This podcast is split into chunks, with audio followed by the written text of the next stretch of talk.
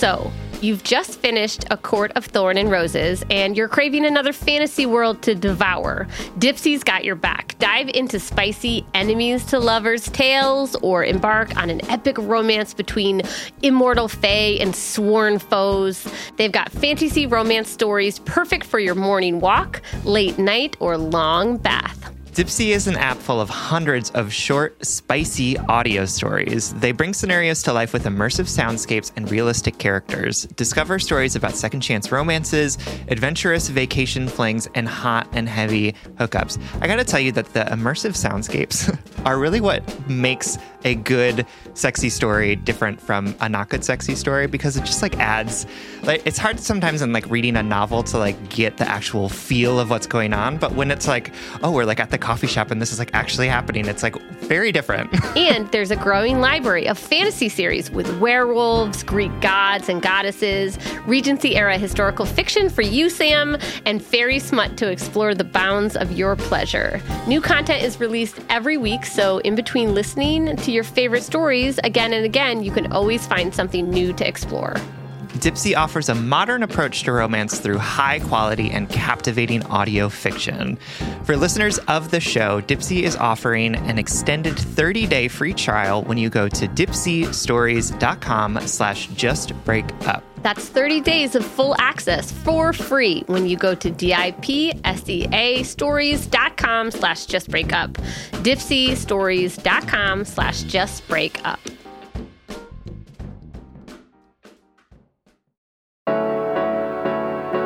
Welcome to Just Break Up, the podcast about love, heartbreak, and all the relationship advice you don't want to hear.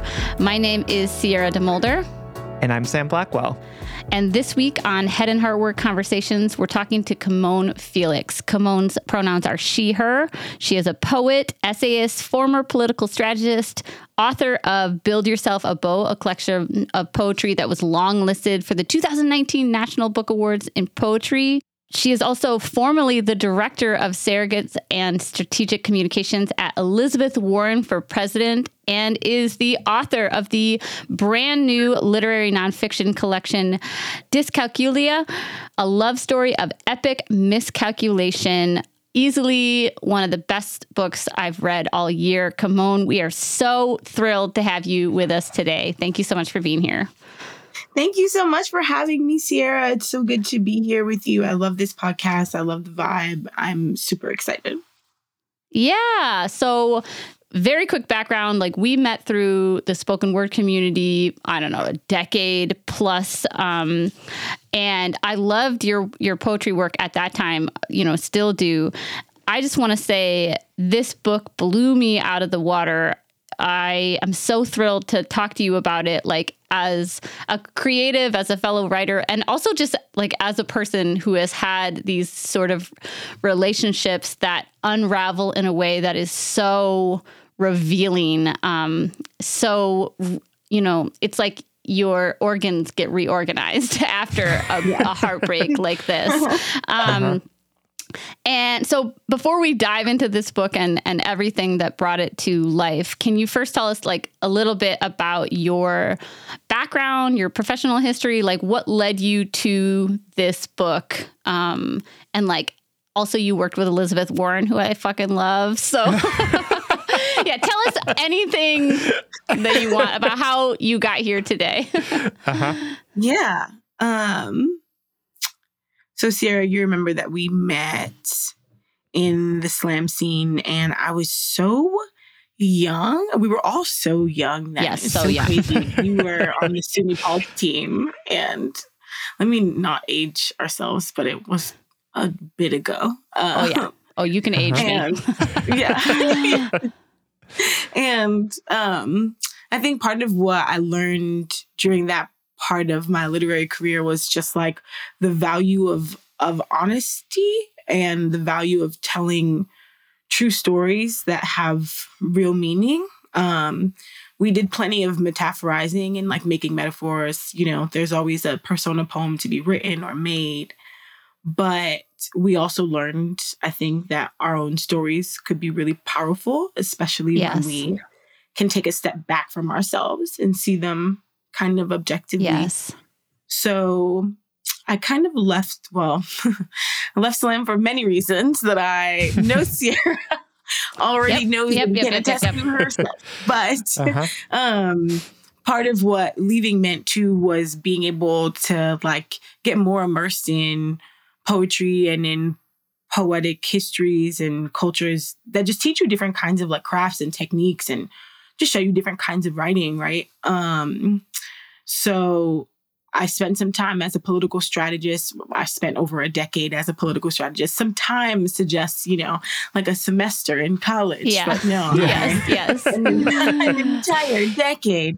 Um, I have seen Camonghne on television. It's like that type of political strategist, you know? Love that. I love that. Yeah, yeah, that like it happened, which is wild. Um, mostly because I had like worked in schools, I had worked in nonprofits, and I was like, wow, so everybody, everyone's trash. under Understand, and no one can get anything done. Yeah. Cool. Yeah, you Let see how the sausage is made and you you just Ugh. you're like, wow, okay, so maybe I need to like let me just unveil un- unveil the last layer of this. Let me let me see how government Yeah. works. Turns out it also does Mm. not. so then you're like, oh, maybe I can like help candidates make government work better, and we can do that through like good writing and just good communication strategies in general, like knowing how to talk to people.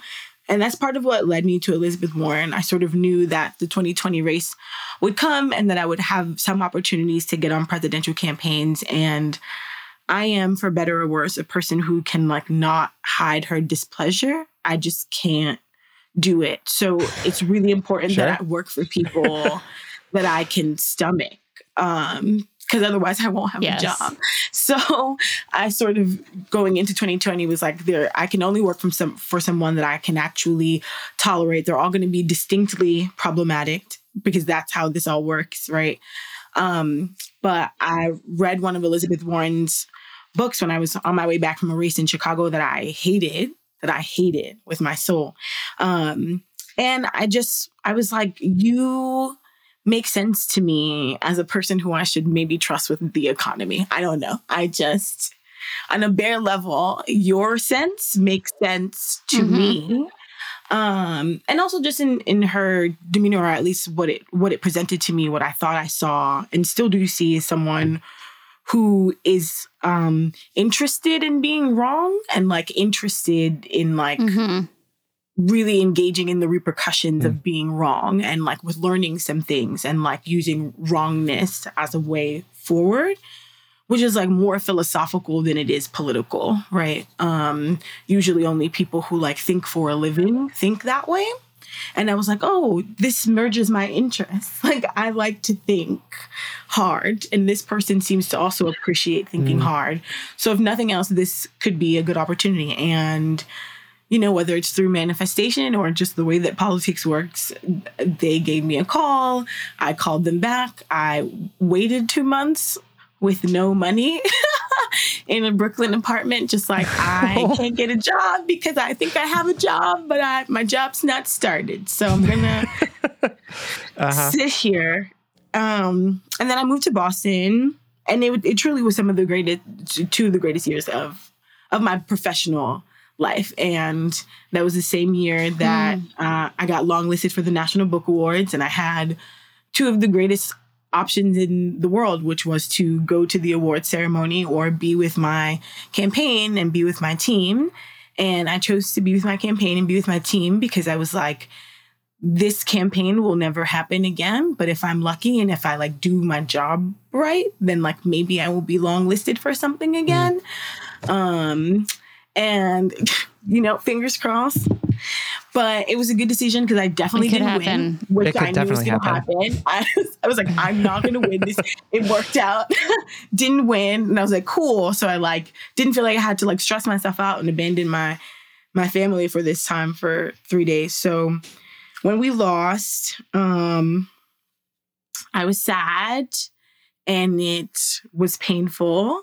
We also lost at the the campaign ended at the very beginning of the pandemic. So we like cleaned up, Ugh. cleaned out our campaign office and we're like, okay, see you guys tomorrow. We'll go like dissociate and get drunk. It's fine. it'll be fine. And then the next day we couldn't leave our apartments and it was like, I am stuck in Boston. Oh my God. In a, an apartment by myself during a deadly pandemic. Yeah. Ooh. Cool, cool, cool. Um, and yeah, kind of starting that period that I just I just knew that like my next step was going to be transitioning back to just being a full time writer. Um, and yeah, I think that's right. a really long answer to the very basic question you asked me, but no. Well, I've always wanted to ask you about how you work with Warren, so thank you so much. Um, I remember you posting I don't know if it was like a community meeting or a staff meeting or what the venue was, but I mm-hmm. I remember being like, "Oh sh- shit." Like seeing a picture of Warren you she like met with you and a group of other black women mm-hmm. and you posted it on Twitter or something just being like this is why I believe in her. Like she's here to learn from us, you know. And that's when I was already interested in her as an economist, but then mm-hmm. I was like, okay, so you're doing some sort of work that mm-hmm. I don't see in other candidates. Anyway, this is not yeah, an Elizabeth yeah. Warren interview. This is much. this is about something that I actually, yeah, still. Uh, uh, so excited to dive into this book um, with you. Um, quick question before Sam does his qu- next question. Did mm. how long was this book like brewing in you? Like how long did mm. you how long did you carry this book before you birthed it, if that makes sense? or like the I did you know you were gonna write this book? Or yeah. It's crazy. It's actually so wild that you asked that because I was talking to one of my good friends, probably one of my oldest friends, and I was searching through our emails for something and I found the first like page of dyscalculia that I sent her. And I was like, in a manic rage, I was like, I think I started something here and like sent it to her. And this was in like like 2015 or 2016. And yeah. it was like it lived in my in my the notes of my phone for a really long time where like things would just happen mm or I would have like a thought or like a revelation and I would just like put it yes. in my notes. Um and so it was just it started then like not very long after the breakup and then I just kept kind of like playing at it through these different po- points in my life that followed the campaigns, the moving and then maybe halfway through the campaign, I was talking to my agent and she'd seen it and, and loved it, but we both were sort of like not really sure what it wanted to be or what it wanted to do. Um, mm-hmm. mm. And then I just like was in my apartment in Boston and had a thought, and I was like, I think I know. I think I should. I think I should try to see if somebody would want to publish this. And it actually was part of a two book deal in which like it was not the star, you know? And there was no it's not that the publishers didn't like it or or that they didn't love it. Yeah it just was like not the thing they were focused on. Um and admittedly it looked wildly different then uh than it did once they once once they actually received the final copy. Um but the other book uh, which is a book that i'm working on now let the poets govern was supposed to come before it. And i don't know i was just like I think we should flip this. I think this one should come first. I think it's more done than I feel like it is. So they were fine with that. And then I rewrote it about 10 times in the year that it was the year after we um that we sold it. And one thing that always felt crazy is that it didn't feel like a long process, even though I rewrote it so many times I was so like motivated by this book that it didn't feel like I wrote it 10 times um, because these were all just like different renditions of the same story. And it was just cool to see it kind of play out. Um, but yeah, I finally knew it was done about a year from to like right now, I guess. And I finished it and I, I knew it was done because I finished the last piece and then I cried. And I was like, it's done and it's like my body knew before mm. my brain do did where i just yes. i stopped and i cried and i didn't rewrite it again after that yeah mm. yeah. like five years. I, I love that. And I also, just to sort of add on to what Sierra said, like loved this book. It was, um, it's fantastic uh, in many different ways. And as somebody who is um, a little bit skeptical of poetry uh, because of all of the slams that Sierra made me go to. Uh, like reading so this book, sorry. I was like, oh yeah, this is what good poetry feels like. yeah, right. Like, yeah. Uh, I mean, I got chills reading fair, parts of it. That's a fair assessment. um, but I'm really curious because this book is about like so many different things, right? It's about heartbreak. It is about uh, math. Um, it's about poetry. It's about um, childhood abuse. It's about mental illness. And I'm just mm-hmm. curious uh, what made you want to sort of talk about all of those sort of very different yet interconnected things? And how did you find a way to do it in a way that feels so like razor focused, that feels like it, so sharp and and exactly what it needed to be?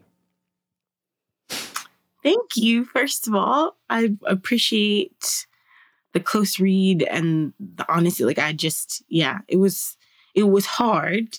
So I feel really grateful to hear that you like appreciated it and received so much of what I was trying to do. Um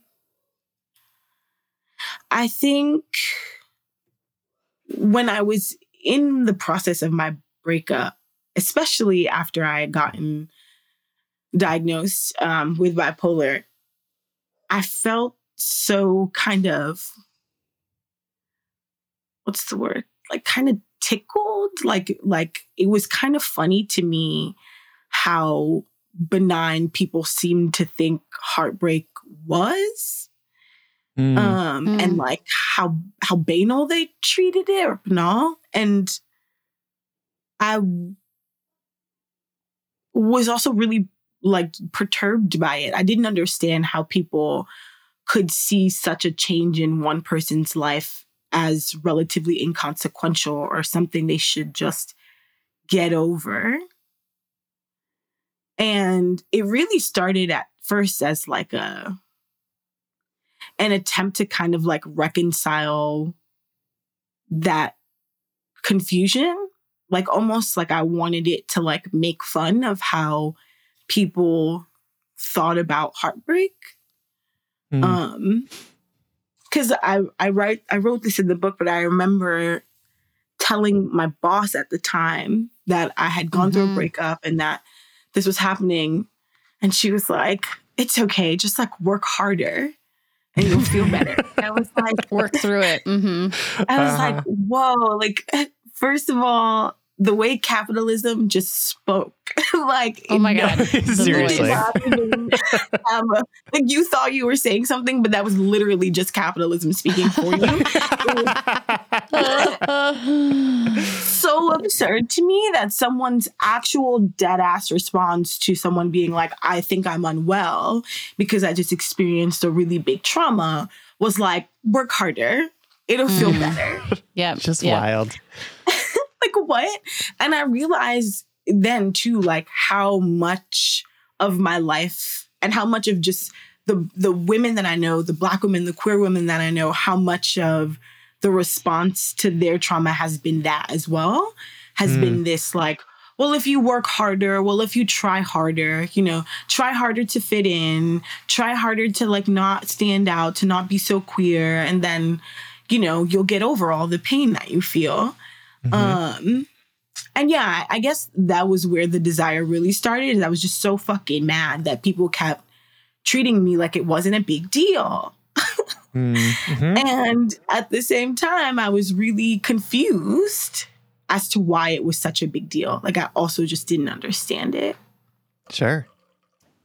Um so that's a big part of where it started and then I think naturally, I think as writing allows you to do the more questions I was asking myself in the writing, the more answers I was getting. So every time I would ask myself, you know, like, mm. well, why why don't people understand that it's a big deal? Or like why do why are people acting like I'm crazy or erratic when what's happening to me is what's mm. crazy and erratic? Um, mm. I felt every time I asked myself that question, I would I would get an answer naturally. And then I think part of what I enjoy about poetry and how my craft works is that like I try to answer every question with a question and the more questions you ask the more you end up with, right? You just get like further mm-hmm. and further deeper into whatever you're trying to investigate by asking. And so mm. I think that's kind of how all of these different pieces of dyscalculia came together the mental health and bipolar stuff and the childhood trauma and the sort of like liminal cost of sexual assault across all of these different ages. It all came together because in asking myself the question of like, why doesn't this pain matter and why doesn't my pain matter and why doesn't like my capital M pain, you know, which is like the black pain and the queer pain and the neurodivergent pain. And like, why don't these sort of capital identities and their pains matter? And that's kind of how I, like, I, the answer to the question was just all of these different elements. Um, mm. Which is also how it became a memoir and like not autofiction or not like memoir mm-hmm. in verse, because when I realized that like my life as an example, not as an exception, but my life as an example was able to answer all of those questions, at least through the lens that I saw them, then like there was no other way to tell the story than to tell it, you know, in prose and to tell mm. it with as much candidness as I could while like maintaining the urgency of poetry. Mm. Mm-hmm. Oh my gosh, that is so spot uh, spot on. You accomplished that for sure. Mm-hmm. Um, so this this book. Quick side note: the the title is Dyscalculia. No, mm-hmm. Dyscalculia. Here we go. Dyscalculia. Um, I'm trying to put the accent on the cal and that's throwing me off. Anyway, but that is a hard. learning disorder specific to math, correct? Um, correct. And so we have this that's sort of a framework for you throughout the book to to you use that as a metaphor or as a framework to lean back on throughout the book to tell a story. The subtitle of the book is a love story of epic miscalculation.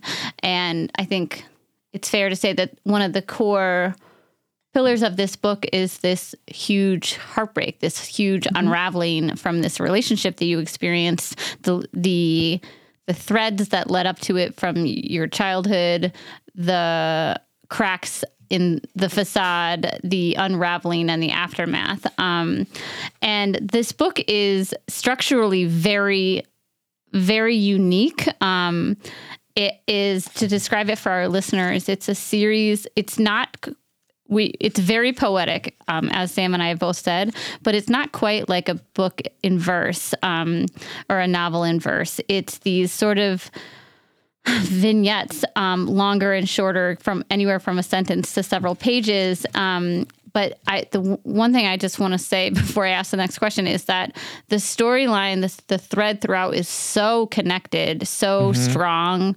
Um, I didn't feel like I was jumping from a poem to a, to a different poem to a different poem like I have in other novels in verse, um, or mm-hmm. or you know other novels by poets, I should say. Sure. Um, this is uh, it's it reads so fluidly. Um, I was so impressed, and I truly enjoyed the structure of it. Um, I will. I'll read a quick um, excerpt from it, uh, and it it references um, a mathematic idea that you you refer back to a couple times that I want to ask you about. Um, you write. A fractal is a never ending pattern, infinitely complex. It re- reproduces itself in perpetuity, in everything, hiding around and inside of us like Russian dolls, like a forest bordered by and stuffed full of with sisters of trees, a river that splits and meets itself in the mouth of another river, a simple equation processed over and over again, like a stamp, like your DNA, like your brain, like your lungs, like a mother. And you use this idea of fractals, this repeating pattern to sort of reference um, patterns in relationships, in desire, in yourself. Um, can you tell us a little bit more about that and how you yeah. use that metaphor? Yeah. Um, so uh, I really like math and um but I will say that my sort of like favorite application of math is to science and particularly to like non-physical sciences and metaphysical sciences and you know the astros and the likes. And so much of what you can understand about math and science at the same time without having to have two different sort of educations is that everything in our world is is a pattern um, mm. and that patterns are reproduced in our physical bodies and in the physical world around us and that that mirroring is likely likely interacts with you know the external universe and the parts of the universe that we can't touch right that there are probably patterns there um and i've been for years really interested in like the way that people and thinkers particularly philosophers how they have kind of like utilized that knowledge and like utilized that fact.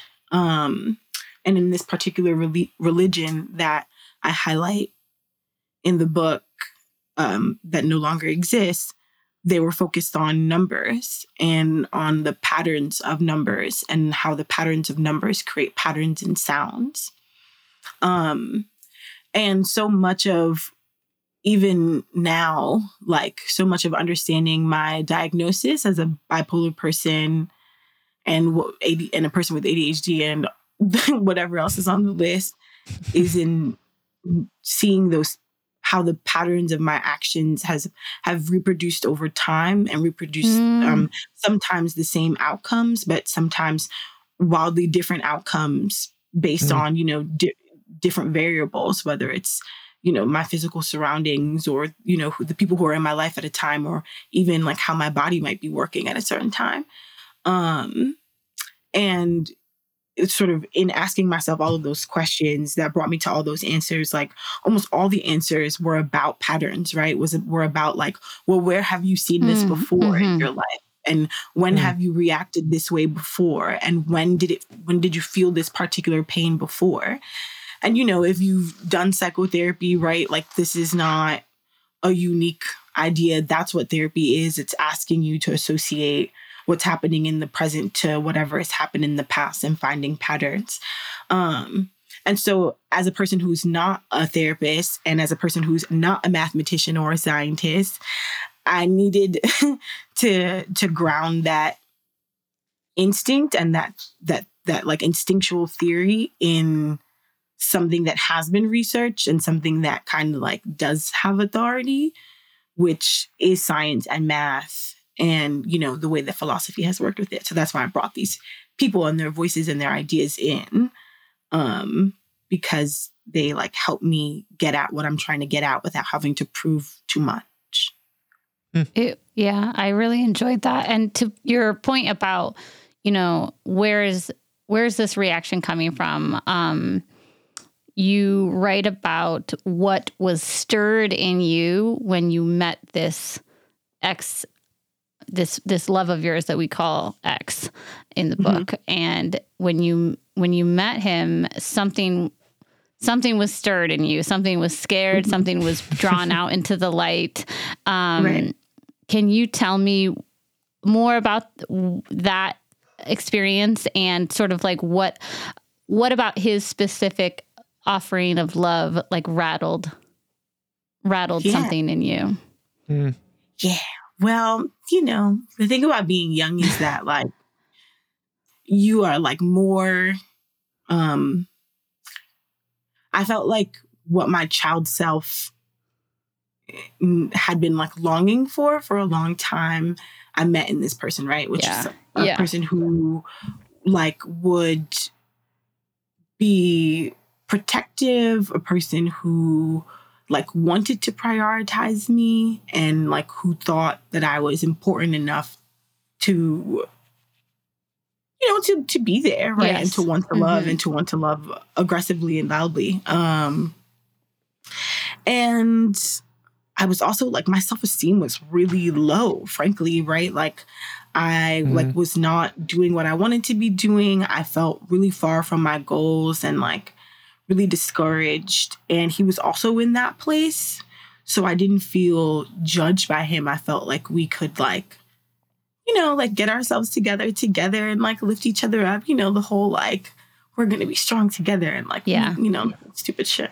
Um but, but I think also because he was a musician and because he was a producer and at that time I was really interested in singing and I wanted to be a singer.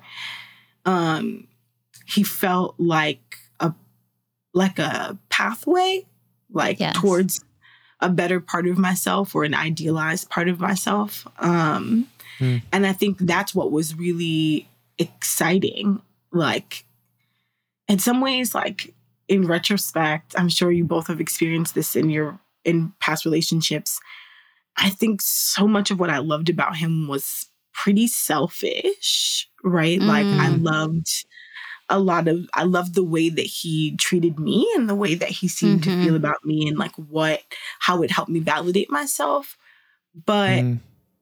I sort of recognized this like a year into it that I, I was like, I'm not really like that into who he is right now. Like I'm into this idealized mm-hmm. version of him that could be possible, yep. but I'm only in control of half of that. Um, right. So yeah, I think it was like just I was really vulnerable, and you know, all of my dreams seemed to come true in this person, even though like they weren't. They were just like mm-hmm. yeah. there. Yeah. Yeah. for sure.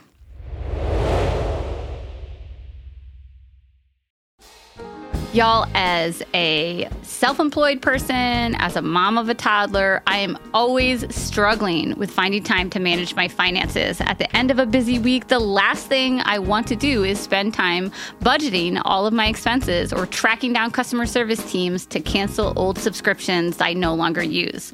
But now I use Rocket Money and it does all of that for me. Rocket Money is a personal finance app that finds and cancels your unwanted subscriptions, monitors your spending, and helps you you lower your bills so that you can grow your savings.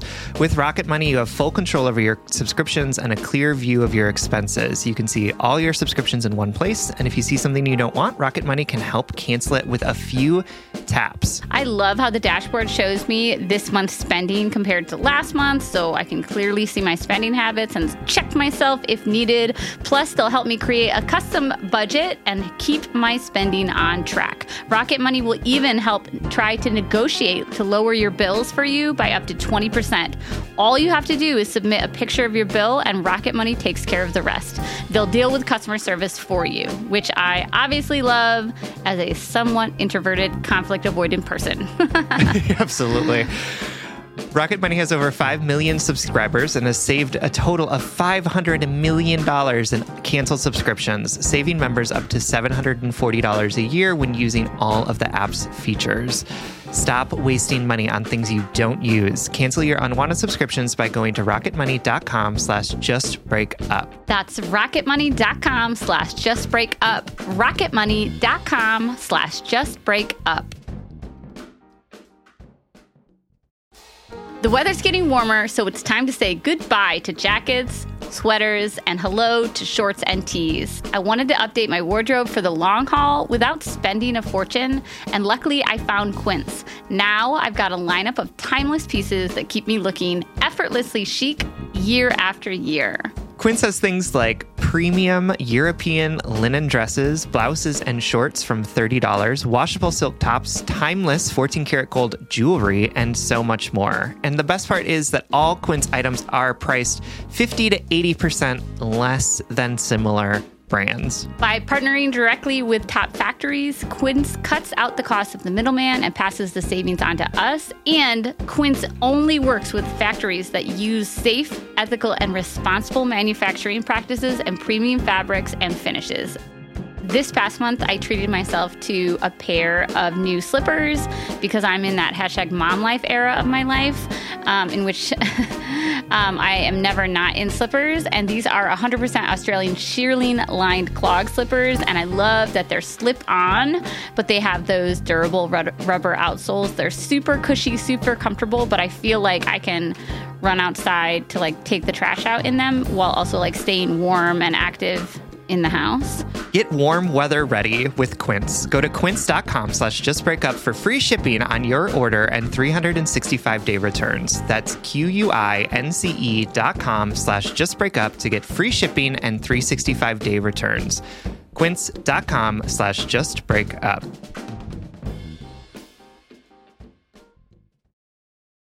I wanted to actually talk with you about vulnerability because there's a lot in this book that is about sort of the double-edged sword that is vulnerability, right? Where it like opens us up to um authentic connection and being able mm-hmm. to like get into who we are and what we need and also mm-hmm.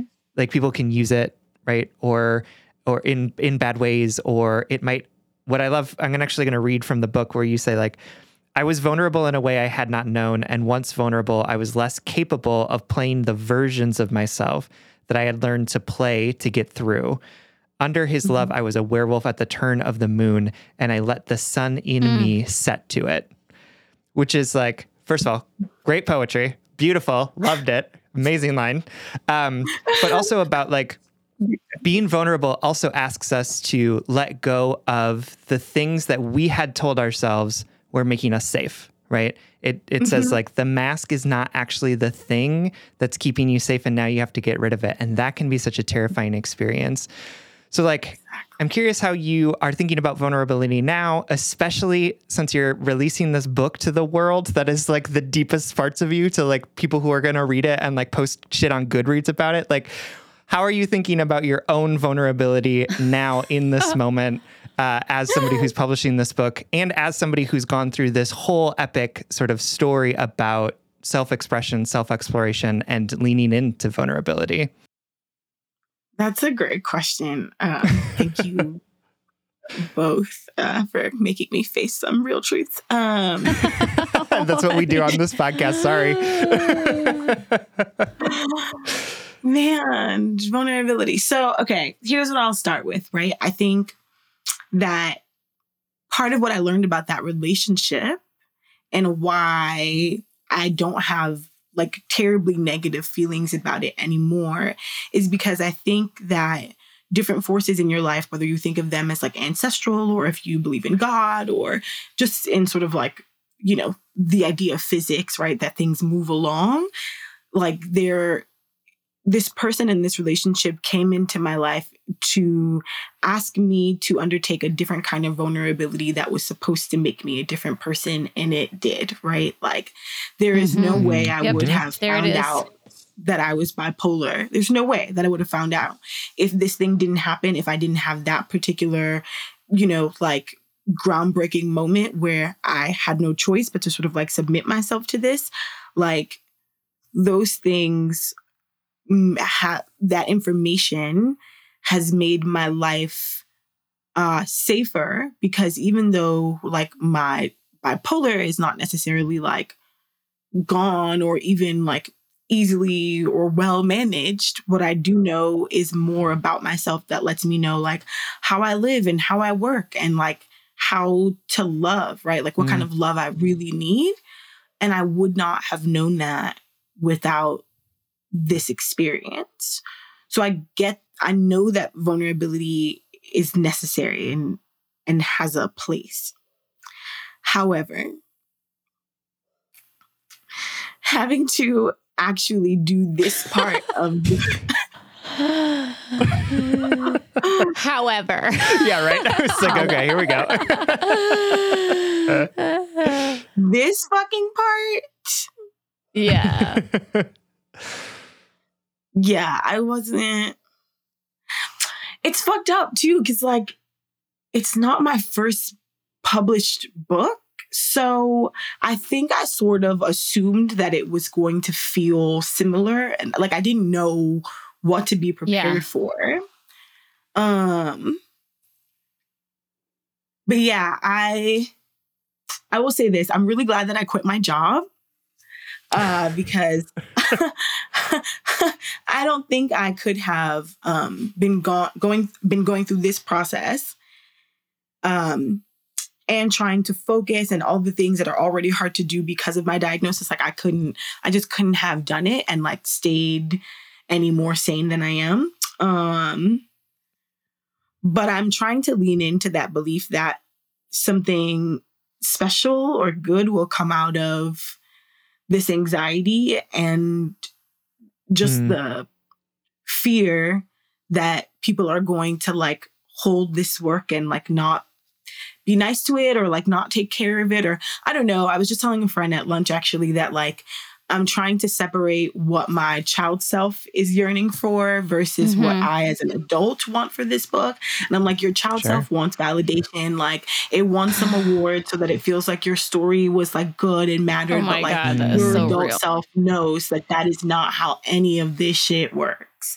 And if you set yourself Sure. up for that shit, like your your child self's g- gonna be let down anyway. So it's been requiring a lot of like very hard emotional work and resetting um and bringing a lot of things to the forefront like just realizing what my community is now made of versus what it was made of when we were younger and what support looks like now as like adult writers versus what it looked like when we were in college and it just yeah it's this this round of vulnerability is kicking my ass Yeah, Well, we thank you for it. We thank Mhm. you know, this is thank you for even being vulnerable about the process of vulnerability that is involved in putting something out there in the world. Like I think especially in this time of access where, where we have not only access to so many great pieces of literature and art and music and et cetera, but we also have access to people, you know? Yeah. We have Right. access Yeah. to you and your Goodreads and whatever. And I think Yeah. our society is a little drunk on that access and Mhm. are forgetting the the great act of courage and vulnerability that it takes to put something out in the world so that other people then can feel comforted by the representation that you are providing in this book. One of the big things in the book and sort of what we've been talking about in this whole conversation too is about the fact that you were diagnosed with bipolar not necessarily as a result of this relationship but like it was one of the things that led you to a point where you sort of knew that you needed to to sort of seek help and found somebody who was able to accurately diagnose you. And i'm i'm curious um like this is a an important representation around like misdiagnosis or also like missed diagnosis. And mm-hmm. having been through this, what would you say to folks who may be sort of struggling with something similar where it's like my experiences aren't being believed or I'm looking around me mm-hmm. and I'm like how are people experiencing heartbreak in a way that isn't totally destroying them, right? And being like what do I there has to be something else here that I'm missing. Like what would you say to folks who are experiencing something like that? That's a great question. Um I think the first thing I would say is like you should trust what you feel and what you know about like your own emotional regulation and your and your ability to do so, right? Like Hmm. What I learned the most in this process of trying to answer the question of like why is this driving me literally insane and other people I see them like eat eat some chocolate, drink a glass of wine, and somehow the next day they're like out at the bar. Like what somebody let me know how y'all do that. And what I learned from just like the Mhm. urgency of that question was that simply how urgent it felt meant that there was an answer out there for me that was unique to me that it that had to be right because Mm. other people you know many people think see and think of heartbreak very similarly to each other, right? Where they're like, yeah, well, I know what I'm going to do. I'm going to call my friends and I'm going to call six of them and they're going to rally around me. And, and I've heard so many people offer the same answer. And I'm like, wow, that like really worked for you. And you've never once questioned, like, why am I doing this wrong? Like, you've always felt like you did it right. And then the people mm. that I would meet who also seemed to have a hard time or could at least relate to the urgency of my question were always people who were mentally ill. So I was like, okay, well, there's a correlation sure. here. And I uh-huh. think I think that that's the power of like questioning and asking yourself questions and like not rushing to conclusions too quickly or letting other people rush you to conclusions. Like someone telling you that you're fine does not mean that you're fine. Like, do you feel, if you don't mm. feel fine, then you're probably mm. not fine. Mm-hmm. Um, and like asking yourself why you're not fine is a more useful like action than telling yourself that you have to be fine and you need to just get up and do yep. it. Um, mm. which is the mistake I made and ultimately what made me, you know, what made that sort of pivotal moment happen. Um, and it's taken me a long, long time since to learn that like me not feeling okay and me not being okay like is valid. And if nothing else, if you are a person who's been misdiagnosed or misdiagnosed or just feels unsure, like you deserve the clarity of mind to be able to be kind to yourself. Like yes. having. The diagnosis itself allows me to say, like, oh, I'm not well. And I know this because someone gave me a, a framework that's that sort of defines all of my symptoms and they're all there. I see them. Mm-hmm. I know other people who have them. I know other people who have the same sort of like inabilities or or abilities or struggles that I do. So that means I'm allowed to say I'm not well and these are the accommodations I need. And if I had that mm. when I was a kid, when I was in school, like uh, my education, I would have had a better educational experience. And now, like, that's the gift I want to give myself. So, yeah, I would just tell them, like, you know, you're not well, or you at least know what you know. Like, go answer your questions and like mm. do that however you can with whoever you can. And when you get mm. the answer, like, then take care of yourself. Mm-hmm. Mm-hmm. I love mm. that. So, last book question before we just ask our wrap up questions. But I got, I literally was reading, I was finishing this book on a couch on my on my couch with and my wife was like reading across from me, and I made an audible gasp when I turned the page and got to the page that said, "When you're healed, you tell the story differently." and then on the other page it said, something I didn't write the other quote down, but like once I loved a man so much it made me sick or something like that. Mm-hmm. Mm-hmm. I I had a physical reaction to this line. When you're healed, you tell the story differently. Mm-hmm. And I just you know, there are so many staggering things about this book. Your, you know, razor sharp imagery, uh, how well you tie these timelines together. Also, like the honesty and accountability you take in the book is unnerving at times, like in in a good way, in like a humbling way. Um, how you tell the story of this love unraveling. And I just, if you could speak to any of that, particularly the quote, when you're healed, you tell the story differently because I think so much about the great heartbreaks of my life or the great repositionings of my world mm-hmm. and how I defined them then, whereas how I tell that story now. Mm-hmm. I have a lot more grace for everyone involved and I also have a lot more honesty, you know. Mm-hmm. So if you could mm-hmm. speak to any of that.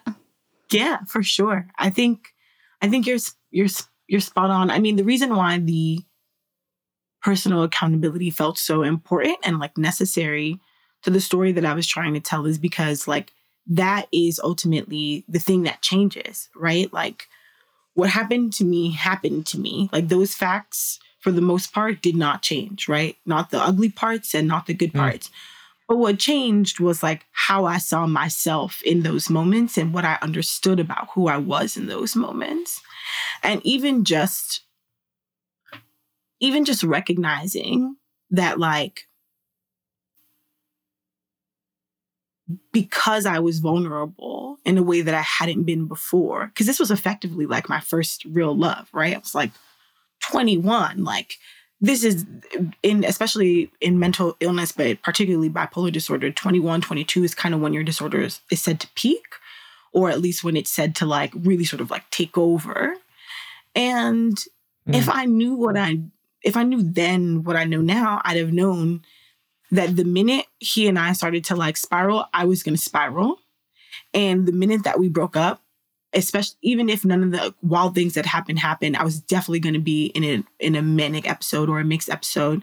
If I knew that, I probably wouldn't have, you know, that really pivotal moment wouldn't have happened, right? Would have protected myself from all of that. Probably would have been in treatment. And what that allows me to to know both about my healing and about this the situation is that like while it's true that I loved him because how could I not have and have had that experience? It's also true that like the part of me that loved him in that way like does not exist anymore in part because like that mm. person is mm. in treatment and that person um like understands more about how I worked then even just the fact of Sam going back to the earlier conversation we were having about like how how I unmasked and kind of like came undone, right? Like so much of what vulnerability forces you to do or allows you to do is to um see yourself most clearly, right? Um you stop I have a actually a pretty funny anecdote really quickly that I'll throw in here. My now fiance, she okay. when we first started dating, um, I love this story. She she like would hear me on the phone or would like come out with me to like hang out with my friends. And she would be like, You just, like, I love everything about you. You're absolutely perfect. And also, you do this thing where you perform all the time. Like, did you know that you did that? Mm-hmm. And I was mm-hmm. like, yeah, I knew that I I know that I do that, but I didn't think anybody else knew that I did that. And she was like, no, I know that you do it and I'm exhausted for you. Mm. Like it makes me tired because you seem so tired. You should know that you don't have to do that. And I was like, wow. What the? F- How dare you? yeah. she was absolutely, completely, she was completely, completely right. And through that process of her saying that and me realizing that, like, oh, you're right. I don't have to perform. It turned out that, like, a bunch of that performing that I was doing, similar to what was happening in my old relationship, was masking. There would be times where I'm like in an episode or I'm just really a- agitated or physically not able to be there. And because I don't want anybody to think I'm mean or that I don't, I'm not paying attention to them or that I don't like them, I go into this like overly performative thing where I'm like super animated in the center of attention. Um, but that's not really what I want to mm. do.